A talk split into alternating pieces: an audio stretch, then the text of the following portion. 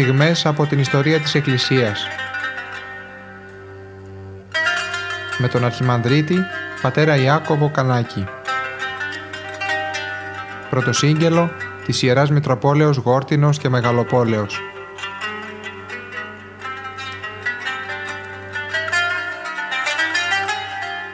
Αγαπητοί ακροατές, χαίρετε.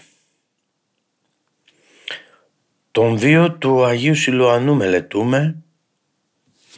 Υπάρχει ένα σπουδαίο βιβλίο με ομώνυμο τίτλο «Ο Άγιος Σιλουανός» από την Ιερά Μονή Τιμίου Προδρόμου στο Έσεξ Αγγλίας του Αρχιμαδρίτου Σοφρονίου που έχει καταστεί ένα κλασικό κείμενο και πολύ σπουδαίο με τη βιογραφία ενός νεότερου Αγίου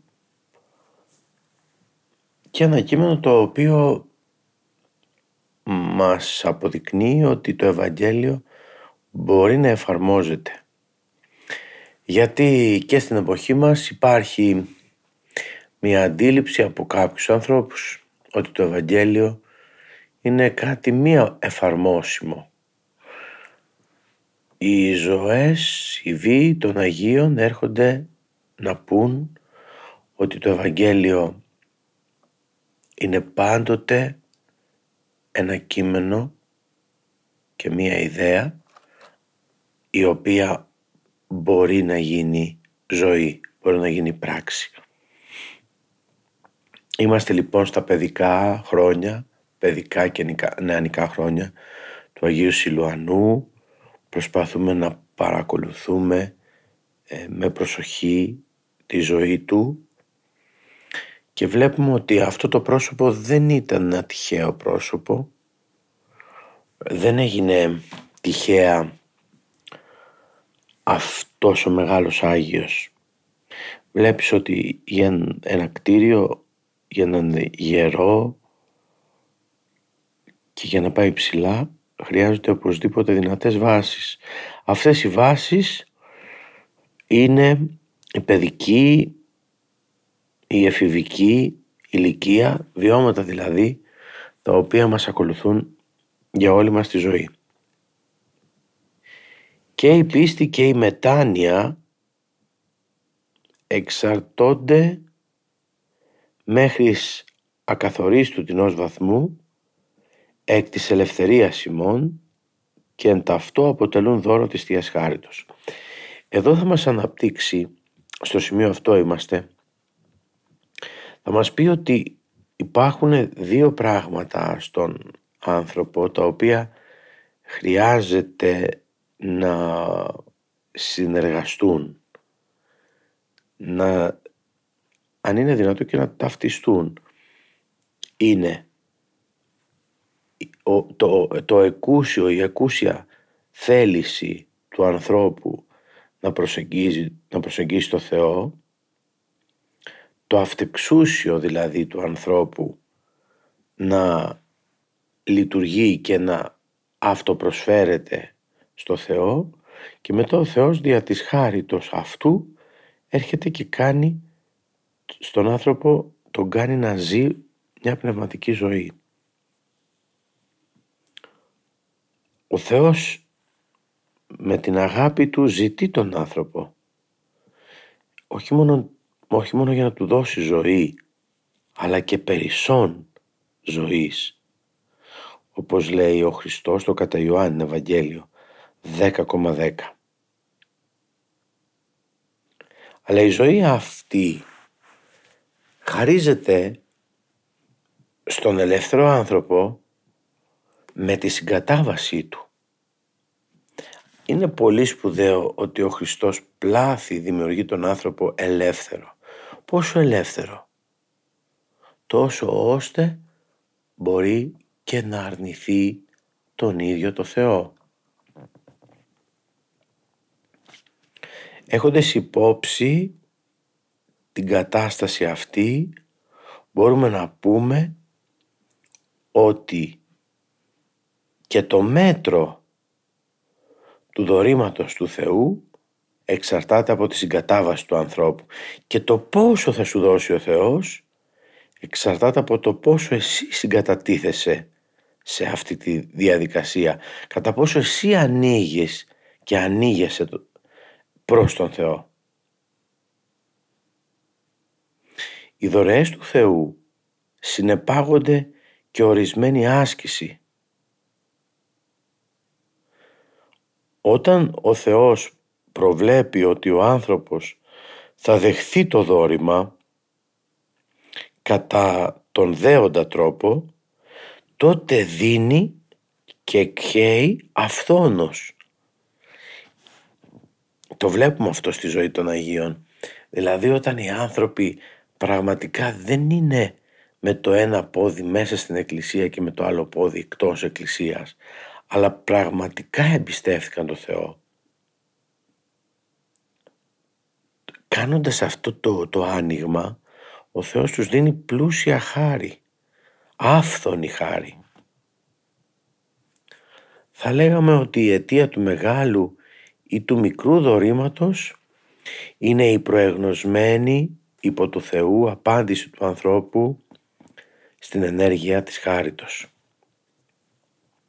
Λέει ο Απόστολος Παύλος στην προς επιστολή «Ους προέγνω και προόρισε συμμόρφους της εικόνος του Ιού αυτού». Και πάλι στην προσγαλάτας «Ότε δε ευδόκησε ο Θεός, ο αφορήσας με εκκυλίας μητρός μου και καλέσας δια της χάριτος αυτού αποκαλύψε τον Υιόν αυτού εν εμή, ευθέως ου προσενεθέμι σαρκή και αίματι. Είδε λοιπόν ο Θεός στην καρδιά του Σιμεών ενώ έχουμε δει σε προηγούμενες εκπομπές ότι δεν ήταν η ζωή του μια ζωή κοντά στο Θεό. Είναι από τους Αγίους εκείνους που δεν ήταν γενετής κοντά στο Θεό χωρίς να δεχθούν λάβουν μεγάλες πτώσεις αλλά είναι από αυτούς που έδειξαν μεγάλη μετάνοια γι' αυτό και έγιναν αυτά τα δοχεία του Αγίου Πνεύματος. Ο Σιμεών λοιπόν ο μετέπειτα Σιλουανός είδε ο Θεός προείδε ο Θεός ότι θα αναλώσει τη ζωή του σε έναν αγώνα άξιο και μεγάλο της μεγάλης δωρεάς.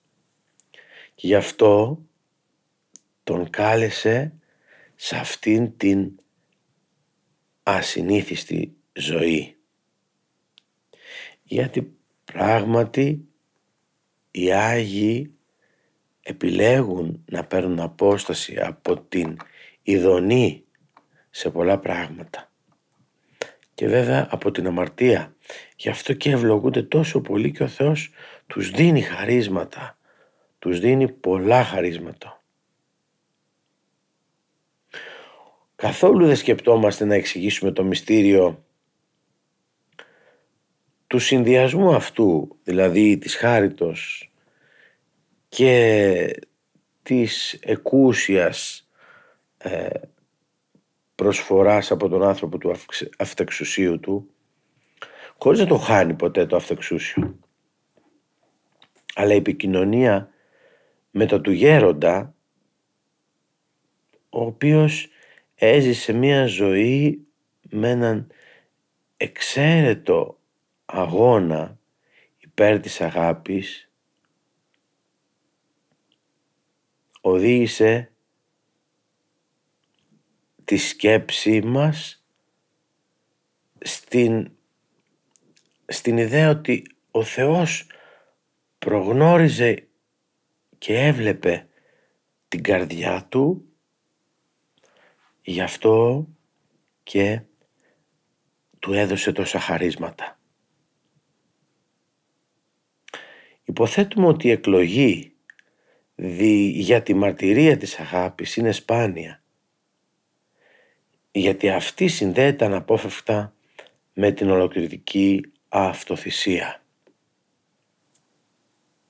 Έρχεται στη σκέψη μας, λέει ο συγγραφέας, η σκέψη ότι στο πρόσωπο του γέροντα Σιλουανού η πρόνοια του Θεού παρέχει στον κόσμο ένα νέο υπόδειγμα και μια νέα μαρτυρία περί της άμετρης αγάπης του Θεού.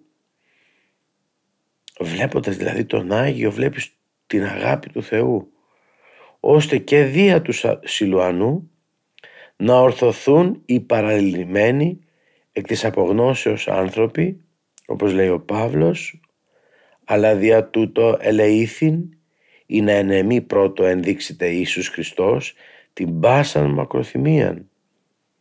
Προς υποτύπωση των μελώντων πιστεύει επ' αυτό η ζωή αιώνιον. Πρώτη προς Τιμόθεο 1,16 Οι εντολές του Χριστού για το γέροντα Σιλοανό δεν ήταν ένας ηθικός κανόνας. Ο γέροντας δεν κατεβίβαζε τον χριστιανισμό στο επίπεδο ενός ηθικού συστήματος, κοινωνικού συστήματος. Όπως πράττουν οι εστερημένοι της αυθεντικής πνευματικής πείρας εκπρόσωποι του ανθρωπιστικού πολιτισμού, οι οποίοι καταλήγουν στο συμπέρασμα η θρησκεία λένε ότι η θρησκεία δεν είναι τίποτα άλλο αλλά μία αναχαιτιστική αρχή για τους αμαθείς και βέβαια άχρηστη για τους ίδιους. Καθόλου δεν είναι έτσι. Ο γέροντας αντιλαμβάνεται το λόγο του Χριστού όπως και ο Απόστολος Παύλος ως ρήματα ζωής αιωνίου, ως πνεύμα και ζωή κατά το λόγο του ιδίου του Κυρίου. Τα ρήματα «Α εγώ λαλώ ημίν» πνεύμα εστί και ζωή εστί. Δεν είναι μια θεωρία λοιπόν η πίστη, αλλά είναι ένα βίωμα το οποίο μπορεί να αλλάζει τον άνθρωπο, να τον βελτιώνει. Ο λόγος του Χριστού για το Σιλουανό ήταν το ζωοποιό πνεύμα. Αυτή είναι η αιώνια ζωή. Ο Θεός εν τη ενεργεία αυτού. Δεν μιλάμε λοιπόν για έναν ηθικισμό, αλλά μιλάμε για, για ένα ήθος χριστιανικό. Η πίστη, η πίστη του, αναγεννημένη από τις επισκέψεις της Θείας Χάριτος. Προσέλαβε το χαρακτήρα ενός βαθέως βιώματος. Πίστευε ότι ο Θεός θα κρίνει τον κόσμο, ότι εκείνοι οι οποίοι έζησαν στην αμαρτία και δεν μετανόησαν θα απέρθουν στην αιώνια βάσανο και όσοι εργάστησαν το καλό, το αγαθό κατά την εντολή του Χριστού θα κληρονομήσουν την αιώνια βασιλεία των ουρανών. Κατά την ορθή παρατήρηση του Αγίου Μαξίμου του Ομολογητού και εδώ βλέπουμε το πόσο ωραία ο συγγραφέας, ο βιογράφος του Αγίου φαίνεται ότι και ο ίδιος μελετούσε τον Άγιο Μάξιμο ο οποίος έλεγε τον φόβο τίκνη τίκτη η ιστεών πίστης φόβος Θεού και ό, όχι ο φόβος την πίστη. Ο φόβος τίκτη την ιστεών πίστη και θα το δούμε αυτό στα κεφάλαια περί αγάπης του Αγίου Μαξίμου. Η ζέουσα πίστη του Αγίου Σιλουανού γέννησε στην ψυχή του το μεγάλο φόβο της καταδίκης δια τις πολλές και μεγάλες αμαρτίες όσα η συνείδησή του κατεμαρτυρούσε. Και πάλι όμως δεν μπορούμε να μην εκπλητόμαστε για την τόσο βαθιά συνέστηση της αμαρτίας την οποία είχε ο Σιμεών. Αυτά είναι ασφαλώς αλήθειες και παρηγορούν τον άνθρωπο ο οποίος πέφτει σε λάθη αλλά αυτή η τόσο βαθιά μετάνοια του Σιμεών για τα λάθη του είναι ασφαλώς δώρο της χάριτος του Θεού. Και σε αυτό ακριβώς το σημείο τίθεται ένα ερώτημα στο βιβλίο. Τι είναι η αμαρτία εξ απόψεως χριστιανικής; Η αμαρτία είναι πρωτίστως φαινόμενο πνευματικό, μεταφυσικό. Οι ρίζες της βρίσκονται στο, μυστήρι, στο μυστικό βάθος της πνευματικής φύσης του ανθρώπου. Η ουσία της αμαρτίας συνίσταται όχι στην κατάλυση ηθικών αρχών, αλλά στην αποστασία εκ της αιωνίου Θείας Ζωής, δια την οποία εκτίστη ο άνθρωπος και στην οποία ή το εξ αυτής της φύσεως αυτού εκλήθη. Δηλαδή, δεν είναι η αμαρτία το ότι έκανα ένα λάθος, αλλά είναι η απομάκρυνση, αμαρτία είναι η απομάκρυνση και η αποστασία από το Θεό. Ο Θεός πλάθει τον άνθρωπο αθάνατο να μην πεθαίνει και να έχει άμεση σχέση και επικοινωνία μαζί του με το Θεό. Και βλέπουμε ότι το προπατορικό αμάρτημα που εδώ ε, υπονοείται είναι αυτό το ότι πήρε τα μάτια του ο άνθρωπος από το Θεό, δηλαδή έπαψε να τον εμπιστεύεται. Αυτό είναι το προπατορικό αμάρτημα. Και βέβαια αυτό δηλώνει και φανερώνει ότι το μεγάλο πάθος και το μεγάλο πρόβλημα είναι ο εγωισμός. Η αμαρτία διαπράτεται προπαντός στο μυστικό βάθος του ανθρωπίνου πνεύματος. Αλλά τα αποτελέσματα αυτής πλήττουν όλον τον άνθρωπο. Όταν αυτή συντελεστεί η αμαρτία αντανακλάται στην ψυχική και φυσική κατάσταση του ανθρώπου, στην εξωτερική του εμφάνιση, στα πεπρωμένα του αμαρτήσαντος, εξέρχεται αναπόφευκτα πέραν των ορίων της ατομικής του αυτού ζωής και βαρύνει δια του κακού την ζωή ολόκληρη της ανθρωπότητας.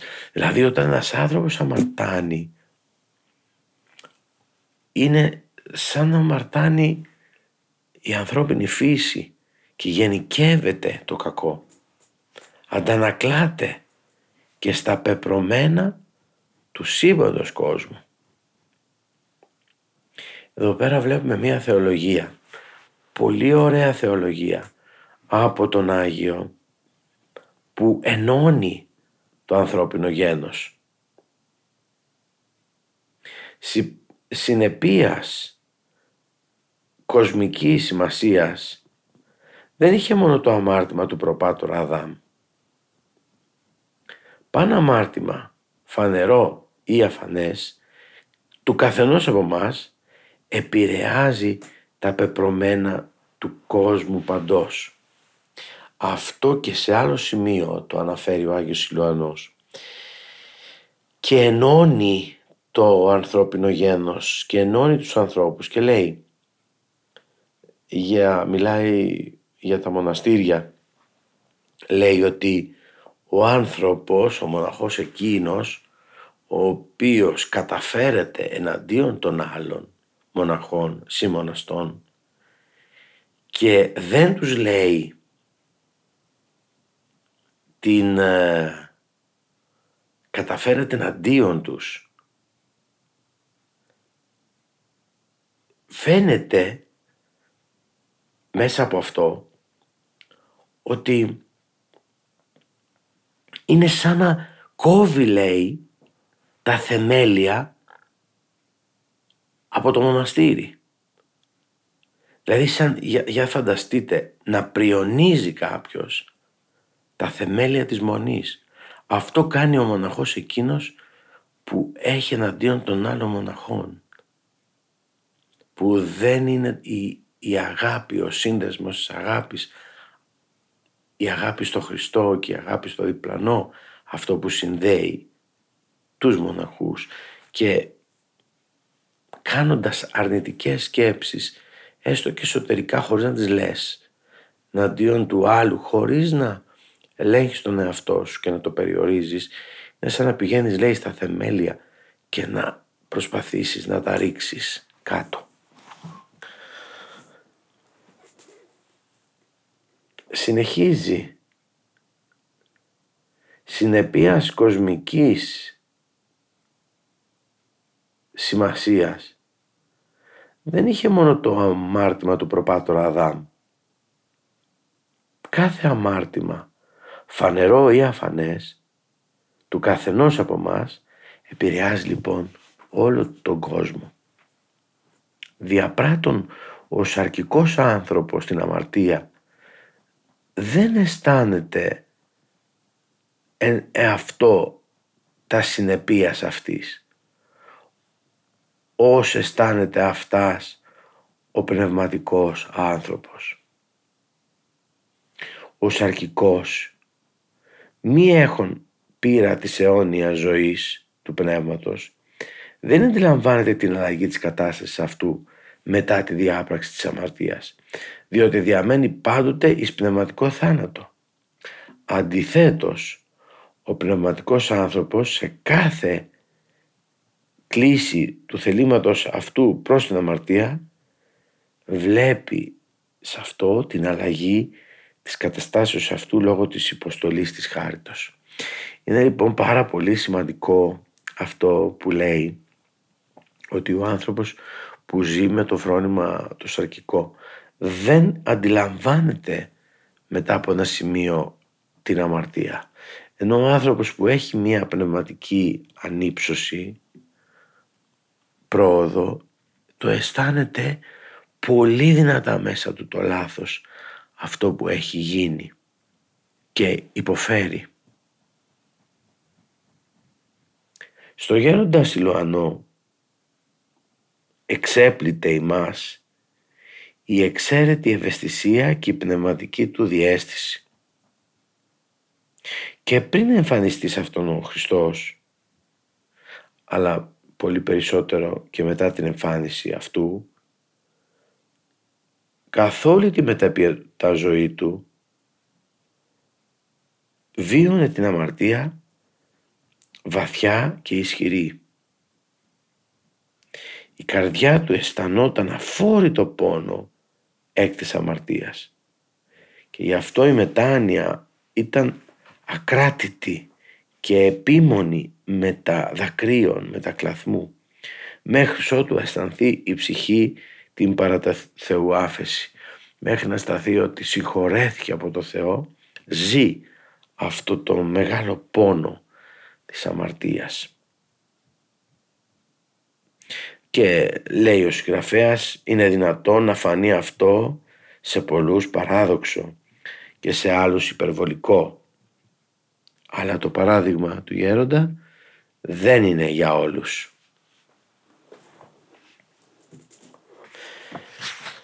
Μετανοών δια την αμαρτία δεν ζητεί μόνος συγνώμη, η οποία εύκολα παρέχεται από το Θεό ίσως και με ένα στεναγμό, με τα μέλιες. Ζητεί πλήρη άφεση, ούτως ώστε η χάρις να επανακάψει στην ψυχή. Ζητεί παρά του Θεού τη δύναμη όπως μη επαναλάβει ποτέ το αμάρτημα και αυτό είναι το πολύ σημαντικό. Όταν κάποια στιγμή το πεις το αμάρτημά σου, το εξομολογηθείς, να μην ξαναπέσεις αυτό ή να μην ξαναπέσεις αυτό εύκολα προσήφιετο, προσευχόταν ή να λυτρώσει αυτόν για να το λυτρώσει από του ενεμήν ενεργούντος νόμου της αμαρτίας. Διαβάσουμε στην προς Τα επακόλουθα της αμαρτίας, την απώλεια της χάριτος, βίωνε με, με τέτοια οδύνη ώστε φοβόταν την επανάληψη οποιοδήποτε παρομοίου. Για αυτό το φοβερότατο πάντως το φοβερότερο πάντων ή το υστέρηση της αγάπης του Θεού και της εν Χριστώ ειρήνης. Η συνείδηση ότι προσέλαβε το Θεό, τιού τον Θεό, πράγων και ταπεινών, ήταν για αυτόν αφόρητος κόλαση. Αισθανόταν την πλέον βαθιά οδύνη της συνειδήσεως ότι ημάρτησε κατά της Αγίας αγάπης του Χριστού. Όποιος αμάρτησε κατά της αγάπης επί του ανθρωπίνου επίπεδου, εκείνος γνωρίζει ποια είναι η δεινή αυτή βάσανος. Και όμως πάντα όσα γίνονται στον κόσμο των ψυχικών σχέσεων δεν είναι η μη αμυδρά τη σκιά των πνευματικών μετά του Θεού σχέσεων. Και ας τελειώσουμε λέγοντας Ούτω λοιπόν ο Θεός προγνώριζε πρώτων αιώνων των σημαίων Παύλα Σιλουανών και δια αποκαλύπτου και δια καταλήπτου εις τρόπου έδωσε σε αυτό να γνωρίσει την ουσία της αμαρτίας μετά το σάφτης δυνάμεως ώστε όντως έισε την κόλαση του Άδη και ευώα εξάδου κατωτάτου. Μέχρι ότου συγκατατεύει ο Κύριος και εμφανιστής έδωκε σε αυτό να γνωρίσει πριν να γευθεί το θάνατο την Ανάσταση της ψυχής και να ειδεί τον Υιόν του ανθρώπου ερχόμενον εν τη βασιλεία αυτού. Είναι ένα υπέροχο λοιπόν κείμενο, ο βίος του Αγίου αυτού είναι βαθύ θεολογικό κείμενο και με υψηλά νοήματα. Τελειώσαμε το κεφάλαιο περί των παιδικών του χρόνου, χρόνων και θα απορρευτούμε, θα αναφέρουμε την επόμενη, στην επόμενη συνάντησή μας ξεκινάμε τον, τους αγώνες τους μοναστικούς πλέον. Πολύ καταστραγμένα, έχει γίνει μοναχός και έχει μπει σε αυτή την πνευματική παλέστρα, στον πνευματικό στίβο. Όμως θα τα πούμε την επόμενη φορά που θα μπούμε σε αυτό το νέο κεφάλαιο.